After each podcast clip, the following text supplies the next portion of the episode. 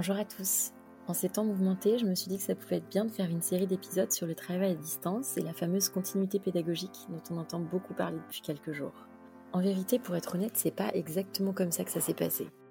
On avait prévu toute une série d'enregistrements avec des collègues la semaine dernière, tout était calé, nickel. Et puis bon, vous avez vécu les choses comme moi, tout a été un peu bousculé. Le jour de l'annonce du confinement, je me suis dit que ça allait être compliqué. Trois jours après, que ça allait carrément tomber à l'eau, c'était dommage. Et puis, tout au long des derniers jours, j'ai beaucoup, beaucoup échangé par texto, WhatsApp, Skype, Zoom, mail, téléphone, avec des amis, des collègues d'un peu partout. J'ai traîné sur les réseaux sociaux. Il se trouve aussi que depuis une semaine, je passe une bonne partie de mes journées à faire des webinaires avec des collègues de tous les horizons sur le travail à distance. En quelques jours, on a dû voir passer près de 1000 collègues euh, au total. J'ai entendu, lu plein de remarques, plein de conseils pertinents que j'avais pas forcément euh, vus ou lus ailleurs. Alors je me suis dit que pour ce deuxième épisode du podcast Prof Power, confinement oblige, j'allais vous proposer une série un peu spéciale, un peu artisanale aussi, interviewer des collègues qui, comme vous, bricolent, tâtonnent, expérimentent depuis quelques jours ou plus longtemps. On ira aussi faire un petit tour du côté des lycées français à l'étranger, notamment en Chine où la classe à distance dure déjà depuis deux mois, et vous partager ces quelques conseils en espérant que cela pourra vous aider, vous décomplexer, vous permettre de faire un pas de côté et vous donner matière à penser dans cette période un peu surréaliste qu'on est en train de vivre. Et on démarre cette série avec Marise qui va nous partager son ressenti sur cette première semaine un peu particulière. Bonne écoute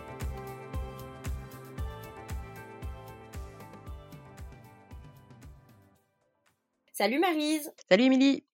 Merci beaucoup d'avoir accepté euh, un peu euh, au pied levé euh, de faire un petit podcast sur la situation actuelle qui est un petit peu particulière. On va peut-être commencer par quelques mots de présentation. Je te laisse te présenter rapidement. D'accord, donc je suis Marise Broustaille, je suis professeure d'histoire-géographie EMC au lycée Saint-Exupéry à Mantes-la-Jolie et je suis également membre de la DAN, de la délégation académique au numérique éducatif dans l'Académie de Versailles et je me charge de ce qui est éducation aux médias et à l'information. Super. J'en profite pour euh, passer un petit message, mais euh, ça me semble important parce que je trouve que vous avez euh, collectivement fait un boulot de fou sur les derniers jours. Pour remercier toutes les personnes des différentes danes, celle de Versailles, vous faites des trucs super et pas que. Il y en a d'autres un peu dans toutes les académies où, on trouve des super ressources. Donc merci à tous les collègues des danes de s'être mobilisés pour produire des supports qui sont quand même assez précieux pour les collègues en ce moment. Voilà, c'était la, la, ah, petite la petite précision, mais euh, c'est vraiment chouette ce que vous avez fait. Donc merci à tous. Ben, merci, euh, merci à toi de l'avoir remarqué, Émilie. Et puis moi, je transmettrai le message à mes collègues. Bon, bah, cela étant dit, on va démarrer un peu notre, conversation. Euh, le but étant de discuter un peu et, d'échanger de manière assez informelle euh, euh, sur la façon, Maris, dont tu as hum, mis en œuvre les choses là en un temps un petit peu record, parce que ça a été assez précipité. Donc, de discuter un petit peu de tout ça, sachant qu'on est sur un outil un petit peu expérimental. On essaye pour la première fois l'une et l'autre pour faire un podcast à distance. Donc, c'est possible qu'il y ait des petites turbulences, on s'en excuse d'avance. ben, on va peut-être démarrer tout simplement, comme je disais tout à l'heure, ça a été assez, euh, assez brutal. Enfin, les, temps euh, de mise en place ont été assez courts. Donc, euh, pour savoir un peu, Marise, toi. Quand je dis on, c'est les professeurs, on a réfléchi à comment adapter notre enseignement à cette situation qui est totalement inédite pour nous. et effectivement, tu le dis, hein, les, délais étaient vraiment très serrés. Et puis, bah, par la suite, il y a eu cette annonce du confinement qui, qui modifie encore un petit peu plus les choses.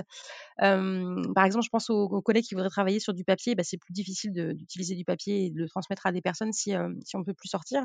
J'ai eu la chance en fait d'expérimenter la classe virtuelle du CNED pendant le week-end. Alors c'est une chance dans le sens où je sais que c'est pas le cas de plein de professeurs et c'est pas grave du tout et ça viendra peut-être au fur et à mesure ou pas parce qu'il n'y a pas d'obligation bien sûr à l'utiliser.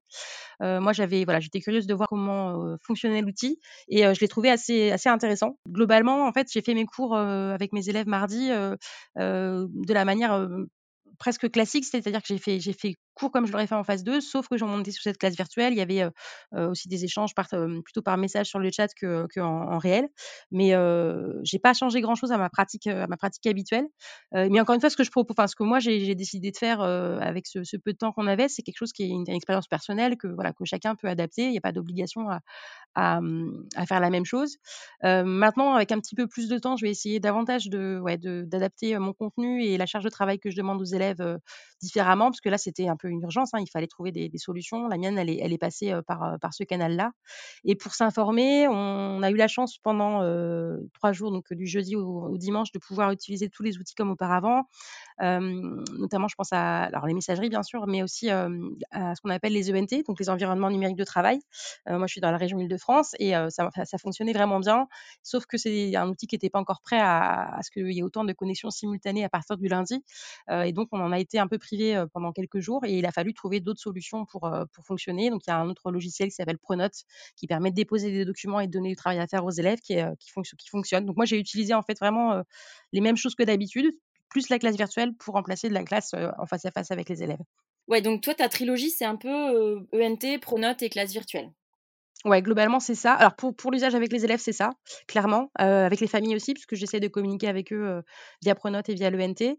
Hem, après j'ai un outil qui est plus, pour moi et pour mes collègues profs, c'est que je recense énormément de ressources sur un outil qui s'appelle Pearltrees. Hem, j'ai un compte public s'il y a des personnes qui veulent éventuellement utiliser mes ressources. Donc je je voilà, je vais voir un petit peu ce qui est proposé dans ma discipline, comme, comme outil et puis, je les je les je les collecte et j'en fais un tri après pour voir ce que je pourrais utiliser ou pas.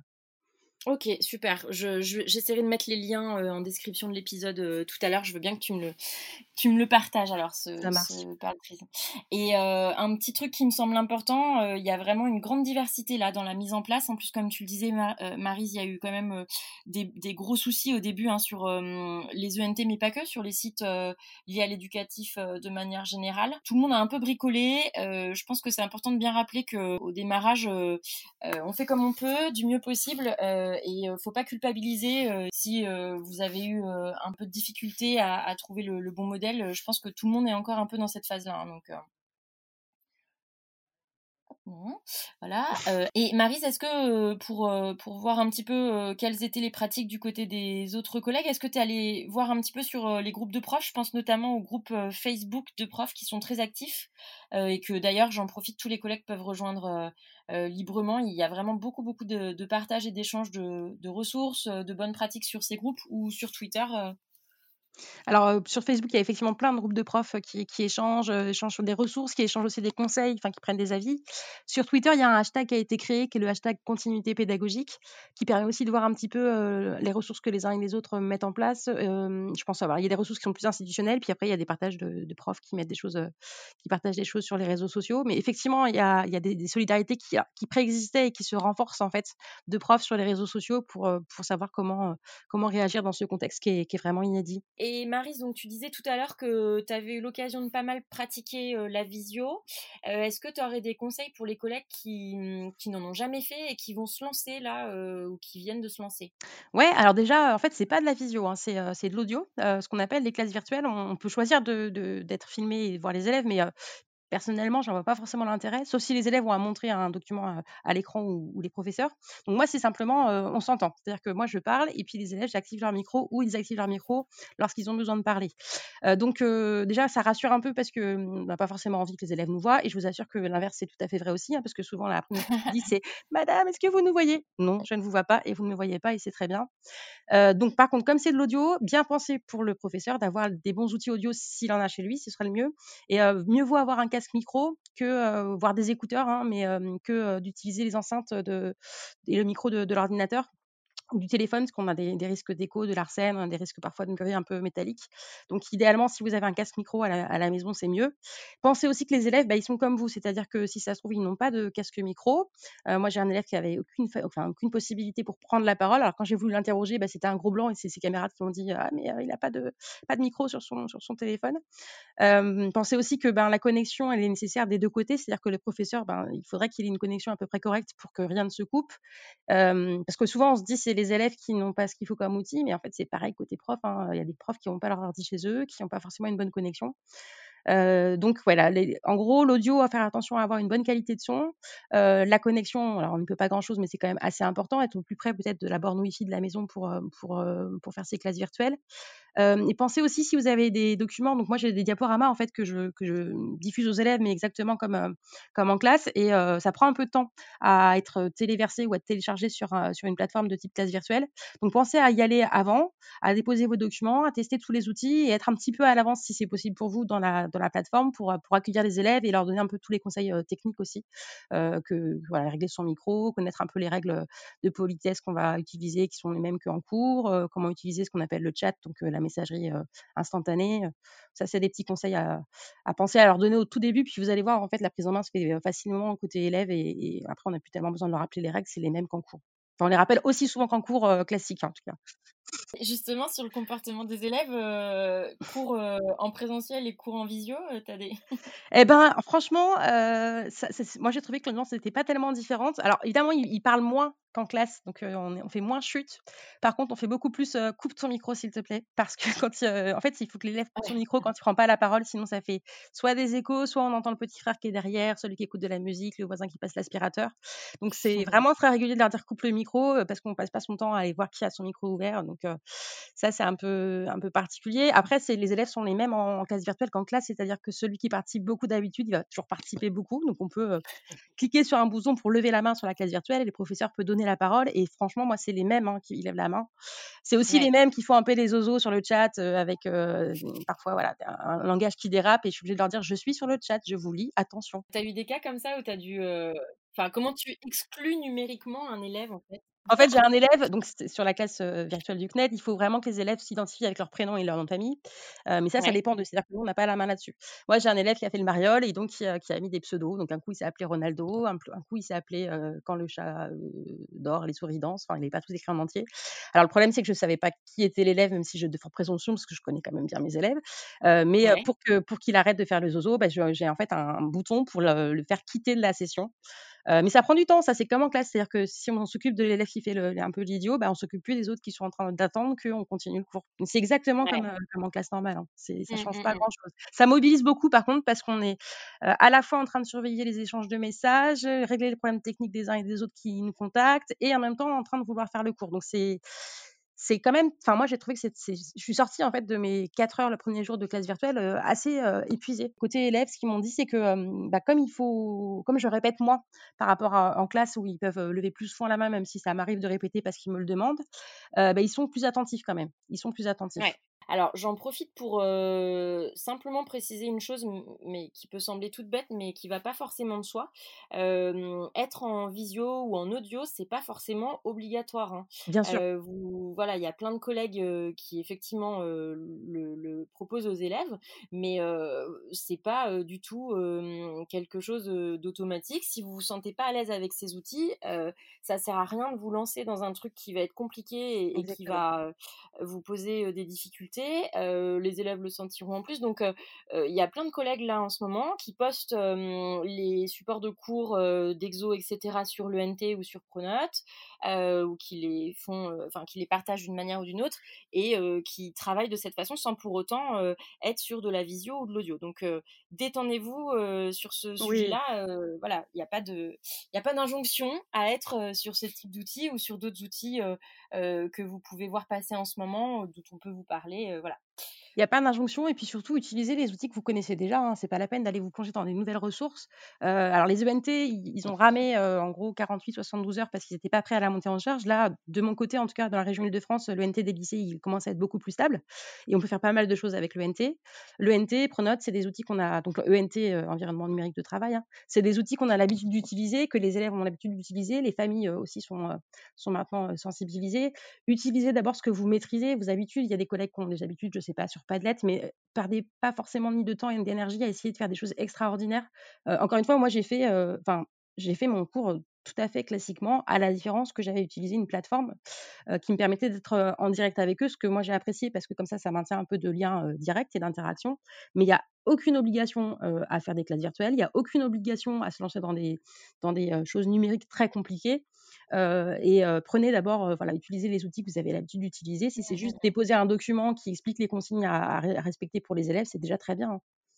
Ouais, tout à fait et je pense que voilà, le message c'est ça le message principal, faites ce avec quoi vous êtes à l'aise quoi. Donc heu, il y a plein de collègues différents qui utilisent plein de plein de façons de faire différentes. Je pense que là, heu, sur, heu, tous les collègues qu'on a pu voir parce qu'on organise pas mal de webinaires nous en ce moment donc Mmh. je sais pas, j'ai dû voir passer, plus de 500 collègues là cette semaine, qui avaient, pour beaucoup des pratiques, assez différentes donc il y a pas de bonne façon ou de mauvaise façon de faire, c'est important de trouver celle avec laquelle vous êtes, vous êtes bien à l'aise et ça me fait penser à un truc, Maryse, euh, dans les outils utilisés, il y a effectivement une grande diversité. Il y a des collègues qui euh, utilisent des outils qui sont très utilisés par les élèves euh, du type euh, euh, Discord, euh, TikTok, des choses comme ça, ou Insta, Instagram, euh, WhatsApp, euh, des outils un petit peu plus confidentiels euh, d'organisation de projets type euh, Trello ou Slack. Mmh. Il n'y a pas de mauvaise euh, façon de faire euh, ou quoi. Par contre, on peut peut-être rappeler quelques petits fondamentaux sur euh, les données des élèves, hein, Ouais. sur la RGPD, ouais. Ouais, ouais, tout à fait. Alors, comme tu l'as dit, y a y a ici, on le but, c'est surtout pas de culpabiliser les collègues qui ont cherché des outils qui fonctionnaient quand les outils institutionnels, étaient en difficulté. Donc le but, c'est ni de culpabiliser, ni de mettre la pression, voilà, mais simplement d'informer sur quelque chose qui s'appelle donc, les data, les données personnelles des adultes et des élèves. En fait, c'est surtout ça qui pose, problème. Quand vous êtes sur un un réseau comme WhatsApp qui appartient à Facebook, WhatsApp a accès à vo à vos contacts, en fait, à tout votre, heu, carnet de contacts, hem et heu, ce sont donc il va y avoir des numéros de téléphone avec des noms. Et ce sont des données personnelles dont ils font commerce, hein. Les GAFAM, ils font, l'économie du web, elle est fondée sur la vente de data.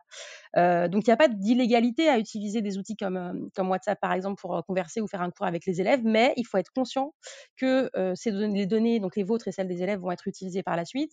Et quand c'est des mineurs, ben, c'est quand même un peu délicat, surtout si les parents n'ont pas forcément, heu, donné leur, avis. Donc, heu, il faudrait éviter de proposer aux élèves de basculer sur ces outils-là, même si je comprends tout à fait qu'on a envie de le faire quand le reste ne fonctionne pas.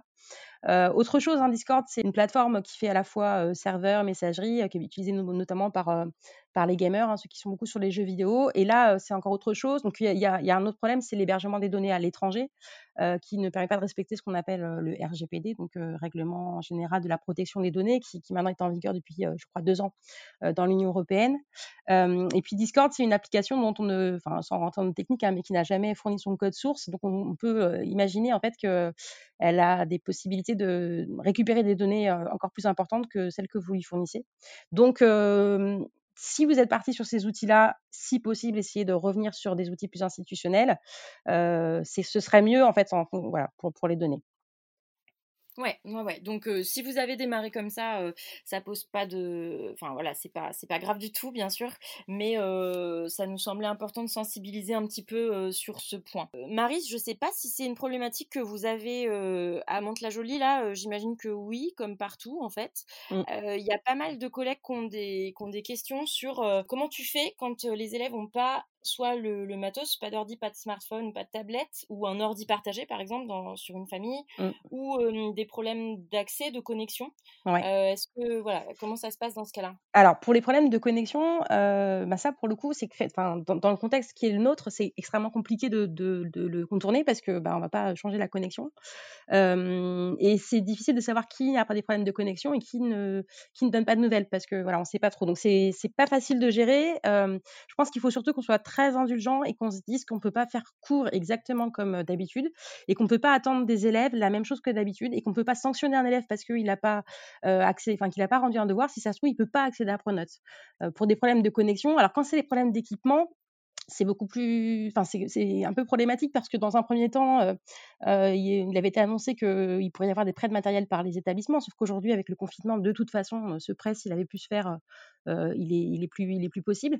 Euh, globalement, moi j'ai constaté que mes élèves ils étaient ils étaient sur leur téléphone, étant donné qu'ils avaient reçu en fait le, le, lien pour pour certains par texto ou sur ou sur WhatsApp, ils sont ils ont tout simplement cliqué dessus. Après j'en ai quand même ouais. beaucoup qui ont basculé sur un ordinateur quand ils pouvaient parce qu'ils se sont rendus compte que pour voir les documents par exemple ou pour zoomer, c'était pas facile sur un, sur un smartphone. Mmh, ouais. Après, il y a aussi effectivement des familles où il y a un seul outil pour tout le monde. Là, euh, alors moi, c'est une vraie enfin, c'est une vraie question que je me pose. Comment on comment on fait pour, euh, pour que tous les élèves puissent avoir accès à tout? Et en fait, on n'a pas les infos. On n'a pas les infos sur euh, combien ils sont à la maison actuellement. Est-ce qu'il y a une connexion? Est-ce qu'il y a des outils? On manque ouais. un peu d'infos. Je ne sais pas si on pourrait faire un, un espèce de, de, recensement ou de sondage pour, pour qu'on puisse en fait s'adapter, parce que c'est compliqué. Hein, de, Moi, j'ai des élèves qui n'étaient pas présents, mais je ne sais pas pourquoi. Je ne sais pas si c'est parce qu'ils n'ont pas eu l'info, qu'ils n'avaient pas de connexion, qu'ils ne pouvaient pas parler au micro. aucune mmh idée. Donc c'est un peu, un peu complexe. Et juste penser que c'est pareil dans l'autre sens, c'est-à-dire qu'il y a des professeurs, encore une fois, hein, qui n'ont pas les, outils ou la connexion à la maison, et donc que les, les, familles, les élèves s'inquiètent, enfin, s'insurgent pas s'il y a des, des profs qui donnent pas de nouvelles. C'est peut-être parce qu'ils ont ces problèmes-là, ou peut-être parce que ben, ils sont en confinement avec quatre, quatre, enfants à gérer, une personne malade, une personne âgée. Il y a aussi ça. Hein, il y a aussi, enfin, faut surtout pas oublier que, il n'y a pas d'urgence en fait à, à, absolument faire court comme d'habitude, parce qu'on est dans un contexte qui est inédit. Maintenir du lien, maintenir une forme de continuité, oui, bien sûr, mais en même temps, il faut juste lever le pied quand on, voilà, on est dans une, période où ben, on est tous dans un contexte très particulier. Et dans les familles, c'est différent. Il peut y avoir des, difficultés, des inégalités, des tensions qui commencent à arriver. Donc voilà, s'accorder aussi un peu de, un peu d'indulgence, un peu de patience. mais moi, j'aimerais bien, ouais, si on peut avoir plus plus d'infos, je ne sais pas de quelle manière sur l'accès des, des, familles et des élèves euh, aux outils euh, et, au, et matériel, enfin, comment dire, aux outils connectés, ça serait super utile pour euh, savoir comment, à qui s'adresser d'une autre manière. Mais pour ça, ça n'existe pas pour le moment. Puis il y a aussi un autre truc, je pense qu'on s'est assez vite, alors quand je dis on, c'est les profs, hein, on s'est vite assez jeté dans le, dans l'envie de faire un maximum de notre part. Et donc, du coup, il y a eu des distributions de planning avec des choses à faire tous les jours, avec des devoirs à rendre, avec des délais qui étaient assez, assez courts, comme si on était en période normale. Et en fait, il va falloir que, je pense aussi, hein, que côté prof, on, on lève le pied en espérant que notre institution comprendra ça, parce que les parents, là, qui ont plusieurs enfants à la maison, je pense qu'ils se rendent compte à quel point bah, le travail de, scolaire, c'est quelque chose d'important. Et il faut que nous, on, voilà, on donne des petites missions, des petites tâches. Je pense qu'il ne faut pas qu'on surcharge les élèves non plus. certes, ils ne sont pas en vacances, mais en même temps, on n'est pas dans une configuration classique. Oui, tout à fait. Et tu parlais tout à l'heure du travail d'équipe, Marise. Là, est-ce que tu disais que vous en étiez un petit peu au balbutiement pour s'organiser un peu entre collègues pour mmh. éviter justement de surcharger, de, mmh. de bien se caler entre vous? Vous, passez par quels outils? Est-ce que vous avez démarré un petit peu là-dessus ou Alors, c'est une expérience qui, est personnelle, hein, mais je pense que les trois premiers jours, lundi, mardi, mercredi, on était un peu chacun dans notre coin parce qu'on voulait assez rapidement s'adapter à la situation. Et le côté coordination, dans mon cas, il, ça fait en gros 48 heures qu'on y est on y est plus sensibilisé, euh, par mail ou par, d'autres, réseaux éventuellement, où on, se pose la question de qu'est-ce qu'on fait? Donc moi, dans, dans l'équipe d'histoire-géographie dans laquelle je suis, depuis hier, on, échange des, des mails. ce que je voudrais essayer de mettre en place, mais c'est tout nouveau comme réflexion, c'est de, davantage communiquer avec les gens des classes dans lesquelles je suis pour savoir comment eux aussi s'organisent avec les élèves, voir aussi s'il n'y a pas des collègues qui sont en grande difficulté et qui savent pas enfin qui savent pas, qui sont en difficulté pour s'adapter et s'ils n'ont pas besoin aussi un peu d'aide. Tout se fait un peu très vite. Hein. Donc on est dans mon cas au début d'une forme de coordination et sur la charge de travail pour les élèves, euh, moi ça passe beaucoup par les réseaux sociaux où je lis des parents mmh. qui disent mais vous vous rendez pas compte de ce que vous demandez à mon enfant, enfin il passe pas l'agrégation, il est juste en CP. Je pense que là on commence on, c'est toujours les profs, certains en tout cas commencent à prendre conscience que trop donner de boulot, bah, c'est pas forcément la bonne technique non plus. Il n'y a pas de bonne mmh, mmh, mmh. technique, hein, mais, mais, effectivement, il faut qu'on soit peut-être un petit peu plus vigilant à pas surcharger les élèves et à pas leur mettre de pression supplémentaire dans, dans un contexte où la pression, enfin, en tout cas, la tension est déjà assez forte. Complètement. Puis c'est normal, hein, c'est les ajustements qui, qui, sont nécessaires au départ, et c'est le cas là, je pense, pour tout le monde. Hein, donc, ouais, tout à fait. Et sur, sur les difficultés justement que tu rencontres là au démarrage. Donc il y a, cette, cette idée-là justement de savoir un peu comment tu te, tu te cales avec tes collègues, de voir aussi comment est-ce que tu arrives à trouver quelque chose de, de raisonnable, on va dire, hein, pour, pour les élèves en, en, termes de charge de travail, les outils, etc. Tout ça, la mise en place, est-ce qu'il y a d'autres difficultés que tu, que tu rencontres en ce moment eh ben, moi, j'ai réalisé hier que, alors c'est pas forcément une difficulté, mais que j'étais connectée toute la journée devant des écrans, vraiment toute la journée, à aller de, de d'audioconf en audioconf, à essayer d'adapter mes, mes, mes, supports aux élèves. Et, et c'est ce que je disais, hein, moi j'ai un petit garçon qui n'est pas avec moi actuellement, et je regrette qu'il soit pas là pour qu'au moins je puisse sortir un peu de ce boulot. Et, et pourtant, je milite vraiment pour le droit à la déconnexion numérique, mais là, je pense qu'on est nombreux à s'être mis dedans à fond pour essayer d'assurer les choses correctement comme on sait le faire quand on est un prof voilà, qui a, qui, a, envie, qui fait son travail correctement, comme c'est le cas de tous.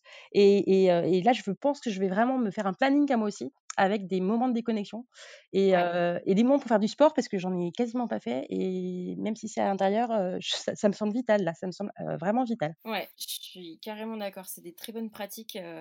Et bah écoute, je finis sur la petite question, ma petite question préférée. Ça marche. Qu'est-ce qui est le plus important pour toi dans ton métier, Marise alors écoute, Émilie, euh, je, je, vais être honnête, hein, j'ai préparé un peu ma réponse, puisque comme j'ai écouté le premier podcast, euh, j'ai bien compris qu'il y avait un rituel à la fin. Euh, du coup, j'avais un peu, voilà, je, je, triche, hein, mais j'ai un peu préparé. Je me suis mis quatre, cinq choses de, côté. Alors évidemment, quand on est prof, il y a la question de la transmission du savoir, ça c'est important. Moi, je suis extrêmement attachée aussi à l'idée de, sortir les élèves en fait de, ce de leur bulle informationnelle, c'est-à-dire de là où ils reçoivent les informations entre eux, et de les éveiller à, la curiosité intellectuelle, à, à toujours avoir envie d'en savoir un petit peu plus, à poser des questions. Euh, d'ailleurs, en cours, euh, en fait, au bout d'un moment, ils me posent tellement de questions que je suis obligée parfois de les, voilà, de les censurer en leur disant non, là, il faut que j'avance, désolé, on gardera les, les, questions pour plus tard. Je suis extrêmement sensible aussi à, enfin, en tout cas, pour moi, c'est une mission, euh, comment dire, presque prioritaire à les, à les éveiller, à, enfin, à les aiguiser, en fait, faire aiguiser leur esprit critique et leur donner des outils pour, et des habitudes face au flux d'informations qu'ils reçoivent. Et je pense vraiment qu'en ce moment, euh, c'est très, très, très important qu'ils gardent les outils que je leur ai donnés pour le moment et qu'ils les fassent euh, réutiliser. Et je leur dirai en classe virtuelle, parce qu'il y a pas mal d'infox qui circulent sur le coronavirus. Euh, Moi, je mmh. voudrais vraiment faire une activité avec eux là-dessus aussi, pour, avec eux et d'autres éventuellement, hein, pour travailler sur, sur comment je lis une information et quelle est sa crédibilité, sa fiabilité. Ouais. et puis bah là, dans, dans le contexte actuel, ce qui, ce qui est important pour moi, c'est de maintenir du lien avec eux, des interactions et, n'en laisser aucun sur le côté, ce qui n'est pas, ce qui est pas si évident finalement.